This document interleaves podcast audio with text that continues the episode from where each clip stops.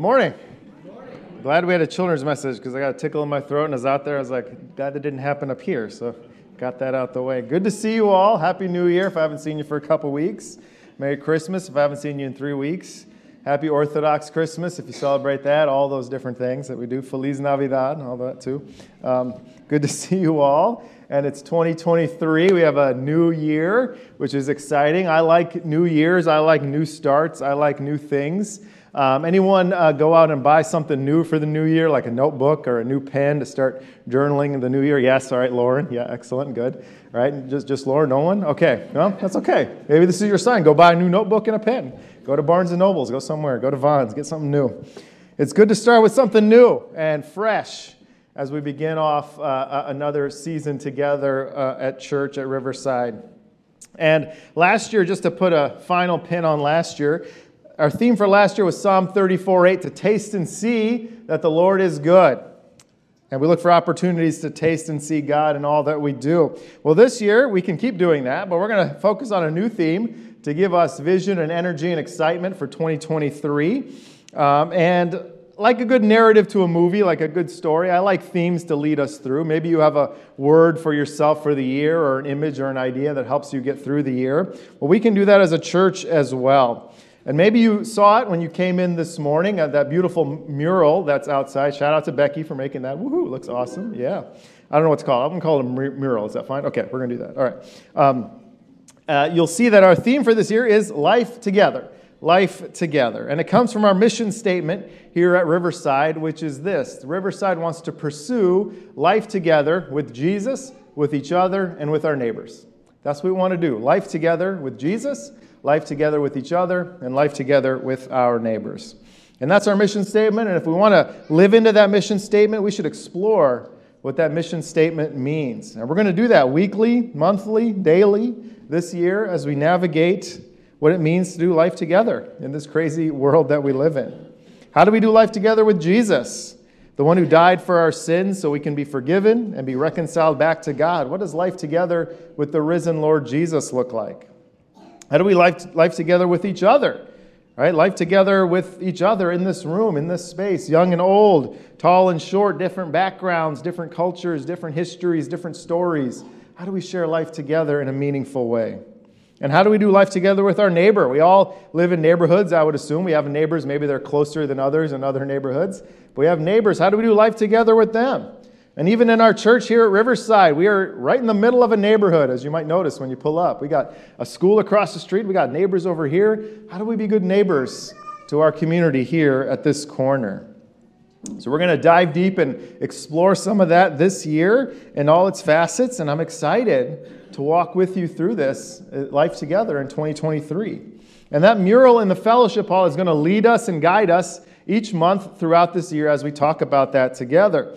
Each month we'll have a new word that we're going to focus on about life together that will explore what it means and what it looks like to do uh, life together in that way. And so by the end of the year, we'll have 12 words, 12 ideas, 12 images to latch onto to paint a picture for us of what it looks like to be together in community. So, um, real quick question before we do that. Did anyone used to do one of those CD of the month clubs? Anyone do those? way back when. A few people laughing. Remember CDs, right? Those are nice. Um, I was talking to my son the other day. Uh, uh, I don't know how we got on the topic, but I remember the first time I got to burn a CD. Remember that? That was so cool. And he looked at him. He goes, "Burn a CD." Like, did you take a match to it and like light it? Like, what does that mean? I said, no, no, no. It's like recording, but we called it burning, and I don't know why it was so cool, but it felt so cool at the time, didn't it? It was like, this is radical. I can burn a CD.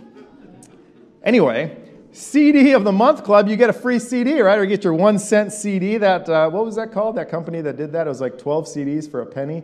That was fantastic. And then you forget about it, and it was like $29.99 after that. Um, so we're going to give you a Word of the Month Club here to focus on, but it's even better because it's free and you've already subscribed by attending today. So you're part of the Word of the Month Club here at, at Riverside. A word for life together. And this month's word is investment. This month's word is investment. This is going to get hung up after today and will be out there throughout the rest of the year. But our word for January that we're going to focus on, that we're going to consider as we pursue life together, is the word investment.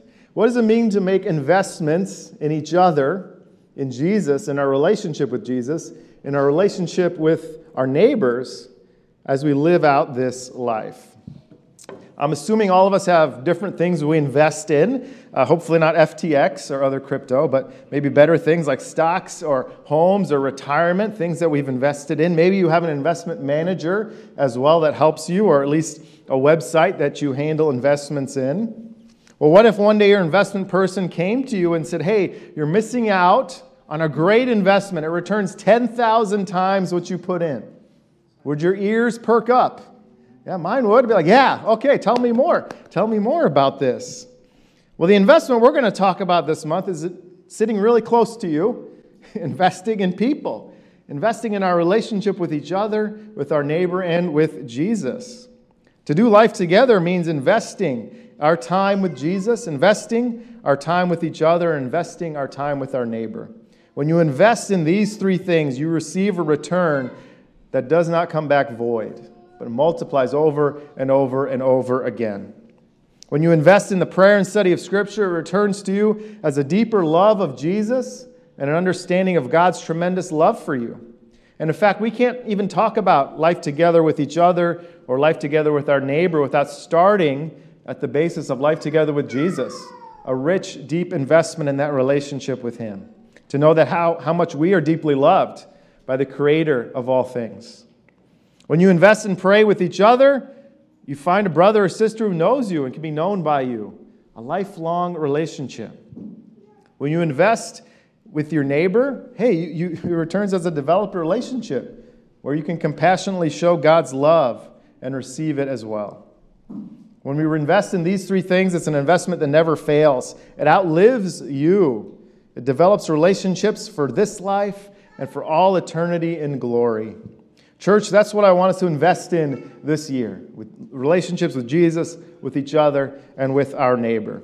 And as we do that, I want you to dwell on those things this month with a couple questions, a few questions to help lead us. First, who has invested in you?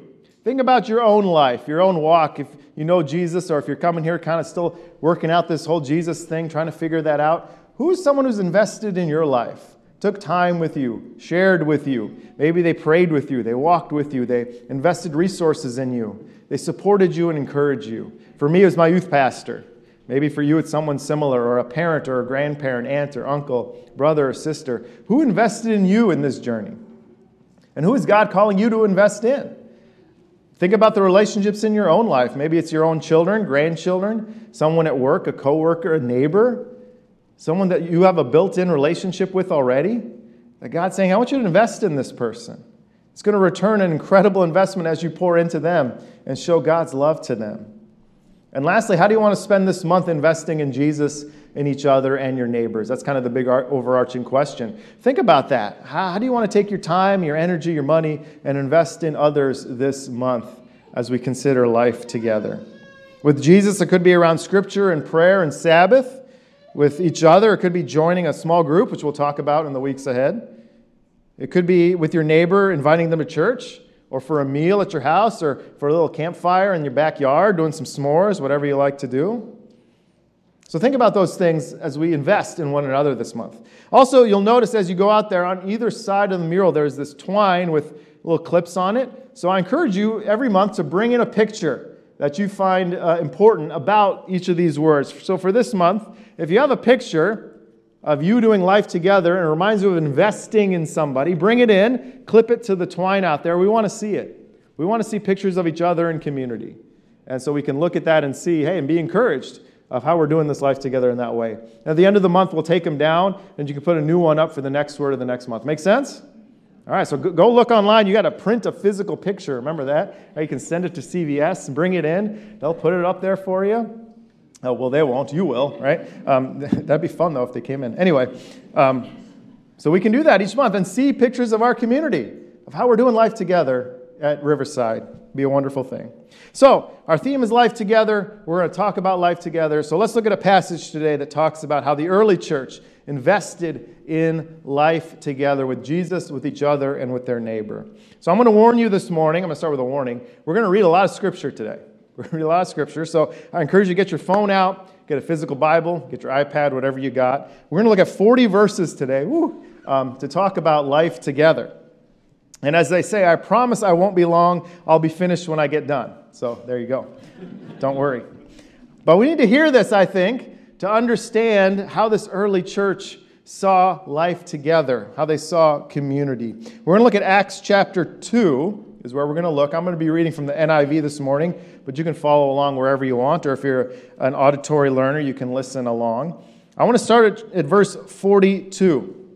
Acts 2:42 through 47. Famous verse. You'll probably recognize it when I read it. It's about this believing community that is gathered together and fellowshipping and sharing their possessions and being with each other.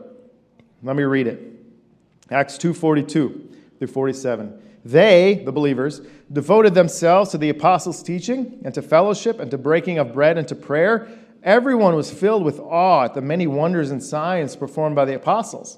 All the believers were together and had everything in common. They sold property and possessions to give to anyone who had need. Every day they continued to meet together in the temple courts. They broke bread in their homes and ate together with glad and sincere hearts, praising God and enjoying the favor of all the people. And the Lord added to their number daily those who were being saved. Great passage. Wonderful thing that happens. They share in this life together community, which is what we want to do. But it begs the question how did they get there? How did they get to that point where they considered each other's needs important and shared life together and walked with each other? What happened in them that they said, we're going to shun any other way of living and choose this way of living? We want to be like this in community. Because it doesn't just happen of our own nature, I don't think. Of our own nature, we kind of consider our own needs before others and want to make sure my needs are met and my bases are covered before anything else. So, what happened? Well, let's start in verse 1. Acts chapter 2, verse 1. When the day of Pentecost came, they were together in one place. Suddenly, the sound of a blowing, uh, sound like the blowing of a violent wind came from heaven and filled the whole house where they were sitting. They saw what seemed to be tongues of fire that separated and came to rest on each of them. And they were filled with the Holy Spirit and began to speak in other tongues as the Spirit enabled them. Now they were staying in Jerusalem, God fearing Jews from every nation under heaven. When they heard the sound, a crowd came together in bewilderment because each one heard their own language being spoken. Utterly amazed, they asked, Aren't all these who are speaking Galileans? Then how is it that each of us hears them in our native language? Parthians, Medes, Elamites, residents of Mesopotamia, Judea, Cappadocia, Pontus, Asia, Phrygia, and Pamphylia, Egypt, and the parts of Libya near Cyrene, visitors from Rome both Jews and converts to Judaism, Cretans and Arabs, we hear them declaring the wonders of God in our own tongues. Famous passage. Right? We usually look at this right before summer, 50 days after Easter. A reminder the Holy Spirit fell on the believers at Pentecost. Last year, if you remember, we read this passage in a bunch of different languages. The believers are gathered in one place. Jesus has risen. He spoke to them. He ascends up on his way. And now they are to wait for the Holy Spirit. They're to wait for the Holy Spirit. They're waiting because Jesus told them to wait, but also they're waiting because they've read their Old Testament. And they know something important that when the Holy Spirit shows up, something interesting happens. When the Holy Spirit shows up, something new is born. The Holy Spirit is in the business of conceiving new life when there was no new life before. The Holy Spirit conceives new life. That is what he does. He shows up and makes something new where there was something old. He recreates something beautiful where there was something hurting. Genesis 1 tells us the Spirit of God hovered over the water before God spoke and created something new. Exodus 35, the Spirit of God fills handymen and craftsmen to build a beautiful tabernacle for them to worship in. The Holy Spirit falls on Mary and she conceives and gives birth to Jesus. Jesus' uh, uh, ministry is conceived at baptism when the Spirit descends upon him as a dove. The Holy Spirit is in the business of conceiving new life, and so this new community begins as they're waiting and praying and wondering what's next. What's the Holy Spirit going to do next? So let's go on. Verse 14. It says this Then Peter stood up with the eleven. He raised his voice and addressed the crowd, those who were wondering, Fellow Jews and all of you who live in Jerusalem, let me explain this to you. Listen carefully to what I'm about to say. These people are not drunk as you suppose. It's only nine in the morning. He's never been to Purdue on game day, apparently, right? Um, anyway, They're not drunk as you suppose. No, this is what's spoken by the prophet Joel. In the last days, God says, I will pour out my spirit on all people. Your sons and daughters will prophesy, your young men will see visions, your old men will dream dreams. Even on my servants, both men and women, I will pour out my spirit on those days, and they will prophesy.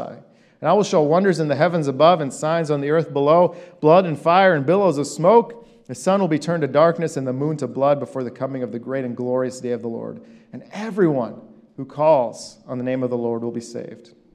Me take a brief time out right there. Remember, uh, maybe eight weeks ago now, it's been a while, talked about Revelation, and I said, hey, we're certainly in the last days. I'm, I'm positive. In fact, we've been in the last days for a long time. Because the last days only means that there's no one else that's going to come, it's just Jesus. And here's Peter. Here's Peter preaching. He says, Hey, we're in the last days. He was pretty confident 2,000 years ago. We can be pretty confident today. Because the signs of the last days is that God's Holy Spirit is poured out on people, poured out on young and old, men and women, preaching, teaching, prophesying, transforming the world through the work of the Holy Spirit in their lives. So we can be confident that, hey, this is the last days because God's Spirit is here among us. So don't buy one more bad Revelation commentary. Save your money, don't spend it on that. He goes on, fellow Israelites, listen to this. Jesus of Nazareth, Nazareth was a man accredited by God to you by miracles wonders and signs which God did among you through him, as you yourselves know. This man was handed over to you by God's deliberate plan and foreknowledge, and you, with the help of wicked men, put him to death by nailing him on the cross. But God raised him from the dead, freeing him from the agony of death, because it was impossible for death to keep its hold on him. And David said about him, I saw the Lord always before me, because he's at my right hand. I will not be shaken. Therefore, my heart is glad and my tongue rejoices. My body will also rest in hope, because you will not abandon me to the realm of the dead. You will not let your Holy One see decay. You have made known to me the paths of life, and you fill me with joy in your presence. Here, here Peter's laying out this groundwork of the gospel, right? Jesus died but rose again. He died but rose again, like it was commanded and, and called for in the scriptures, like it was prophesied. And now he pays off the message. Fellow Israelites, I can tell you confidently that the patriarch David died and was buried, and his tomb is here. You can go see it. But he was a prophet and knew that God had promised him on oath that he would, uh, he would place one of his descendants on his throne. Seeing what was to come, he spoke of the resurrection of the Messiah, that he was not abandoned to the realm of the dead, nor did his body see decay. God has raised this Jesus back to life, and we are all witnesses of it. Exalted to the right hand of God, he received from the Father the promised Holy Spirit and poured out what you now see and hear. For David did not ascend to heaven, and yet he said, The Lord said to my Lord, Sit at my right hand until I make your enemies a footstool at your feet. Therefore, let all Israel be assured of this God has made this Jesus, whom you crucified, both Lord and Messiah. Okay, nice, good, long sermon by Peter. And what does he say is this David, you can go check out his tomb. He's there. Abraham, you can go look at his tomb. You can go look at this person's tomb. You can look at all these people's tomb. There's one tomb you can go to, there's nobody there. One tomb you can go to, he's busy. He's, he's ascended to the right hand of the Father. And that's Jesus because he's no longer dead. He was raised from death into life. And Peter's point here is really powerful. He says, Hey, Jesus is risen, and you missed him. But because this Holy Spirit has fallen, the good news is that God has come back for you. God has come back for you. He's made a way for you to come to Him again. If you've ever lived in a big city or visited a big city with a subway, anyone done that? New York, Boston, some of those areas? Yeah, a few people, right? Um, it's fun to, I enjoy riding the subway. I don't know, maybe some people don't like riding the subway, but if you like riding the subway Mondays, Tuesdays, Wednesdays, it's not so bad. If you've ever tried to ride the subway on a Sunday night, you know the service is absolutely terrible. On Sunday night, basically everybody's home. And uh, we used to live in Boston for three years. And uh, we tried to ride the subway on a Sunday night once, I remember. And I came down there, I was running down the steps. I got to see the subway train, and I saw the back end of the last car go. And I was like, oh, okay. So like they got one of those monitors up. It's like, how long is it going to be? Probably, you know, five, ten minutes. And you look up there, next train, 60 minutes away. It's like, oh, okay. Well, well, do I walk three miles or do I sit for 60 minutes, right? You know, uh, you, sometimes you miss it. It comes and you goes and you miss it, and you got to wait for it to come back around. Peter has a message for them. Hey, this, this Jesus, Emmanuel, he was with us, and you missed him. But the good news is this Holy Spirit that you have seen fallen, it's God coming back to you. He's come back around. He's pulling you in to his kingdom. He's making something new. This Holy Spirit is conceiving and making a new community that wasn't there before, and he's welcoming you into it. And when the people hear this, it says, the next verse, they were cut to the heart. And they said to Peter and others, What shall we do? Repent and be baptized, every one of you, in the name of Jesus Christ for the forgiveness of your sins, and you will receive the gift of the Holy Spirit. Cut to the heart. Great phrase there. It's in the, in the Greek, it's kata usame hokardia. So you may recognize the word cardia from the word cardiac. That's heart. Kata usame, I think it only appears here in the Bible, but it's used a lot by Greek poets, which is interesting. And the word translates to roughly the feeling and the sensation that one gets when you're standing too close to a herd of stampeding horses. Like, I know that's a long translation, but that's the, if you read it in poetry, that's the sensation. Anyone stood by stampeding horses before? I had not. So oh, Tom has. Okay. What's it like? Tell us. Scary, right? It's powerful. Yeah. I had not. So I called Wendy because I knew Wendy Parsek. I don't think she's here today, but I called her. I said, I know you've done stuff with horses. I know some of you other ones have, well, have as well. And I'm like, what's it like to be near stampeding horses? And she said, yeah, it's, it's scary. It's powerful. You can feel it in the ground. Your legs start to shake and, and your body starts to quiver, and you're not really sure what to do. But you know something is about to happen. Something unbelievable is happening. And you can see them coming through and stampeding through. And she said she'd never been caught in the middle of that, but she's heard if you want to survive when being caught in the middle of that, you stand up in the middle of it, you make yourself big, and you let the horses pass over you. Now, I don't want to make too much of a word, but there's a lot of different words that the author of Acts could have used, and he chose this one to give this idea here of this feeling of the stampeding of horses that come through. This feeling of shakiness of power. And that's what they felt when they realized the Holy Spirit was present in their midst. This feeling of, oh my goodness, what's happening among us? What do I do now that I've experienced the living God? The Holy Spirit conceives. And what do we do? We stand there, we hold our arms out, and we say, Come, Holy Spirit, come. Help us, lead us, wash over us, run through us, use us. And then, now, we can return to Acts chapter 2, verse 42. This beautiful fellowship community had the Holy Spirit fall on them, and, it, and He conceived this beautiful community that overwhelmed them and brought them together. This community in Acts, they did life together with Jesus. They devoted themselves to the apostles' teaching, scriptures, to fellowship, to the breaking of bread, communion, and to prayer. And everyone was filled at awe at the many wonders and signs performed by the apostles. Man, a community filled with the Holy Spirit that performs wonders and signs. What a beautiful picture. They did life together with each other. All the believers were together and had everything in common. They sold property and possessions to give to everyone who had need. They said, Hey, uh, I got two coats. You don't have a coat. Let me give you a coat. Or better, let, let, me, let me sell my coat. I can get three coats worth of value out of my coat and three of you can have coats. They shared with each other. They didn't consider each other above others, they, they shared in community with one another. That's how the Holy Spirit convicted them. They did life together with their neighbor. Each day they continued to meet together in the temple courts. They broke bread in their homes and ate together with glad and sincere hearts, praising God, enjoying the favor of all the people. And the Lord added to their number daily those who were being saved. They didn't have like an elaborate evangelism structure. They didn't go out in the street. I mean, they, they shared life together. And the way that they shared life together, people saw that and they said, Holy cow, what is this? This is different. This is new. This is unusual. We want this. We want this. We're going to come back to Acts 2 and life together many, many times over the next year, 12 months.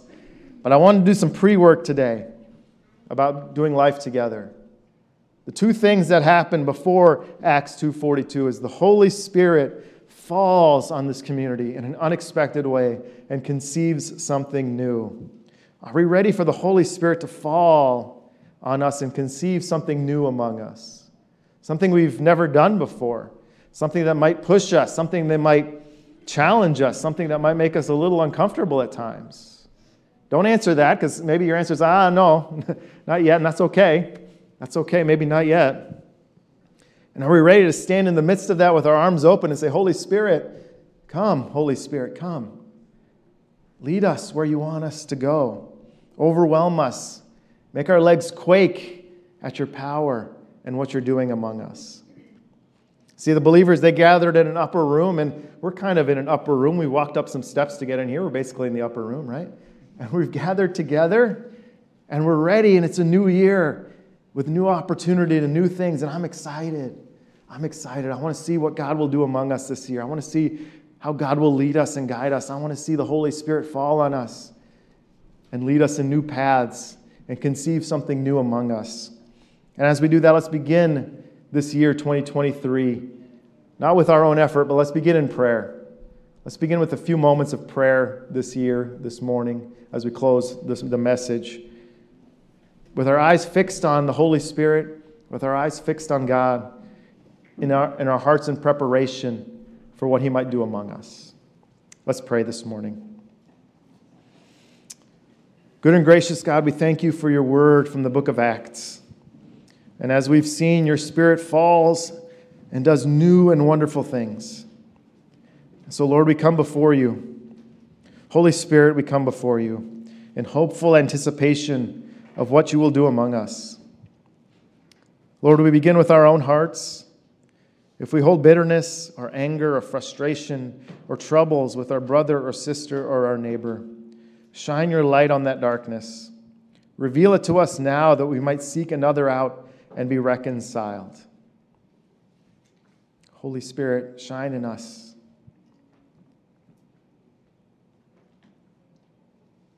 We pray for our own attitudes and our own hearts this morning. If we come with closed hands to change or new direction or new ideas, may you open our hands now to receive from you, Holy Spirit, what you would have to give to us.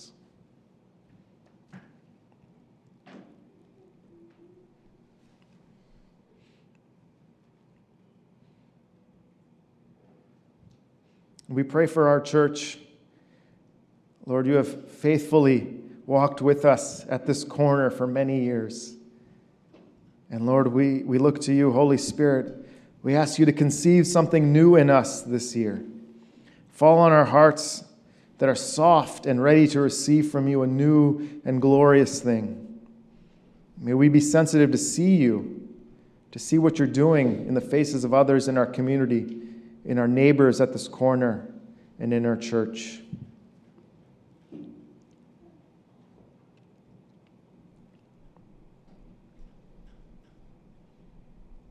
And in all these things, we keep our eyes on you, good and gracious and loving God.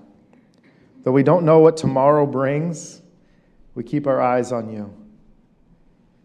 O life giving Holy Spirit, fall on us afresh in 2023. May we be a community that pursues you, pursues life together with you, with each other, and with our neighbor this year. We thank you and we love you. In Jesus' name, amen.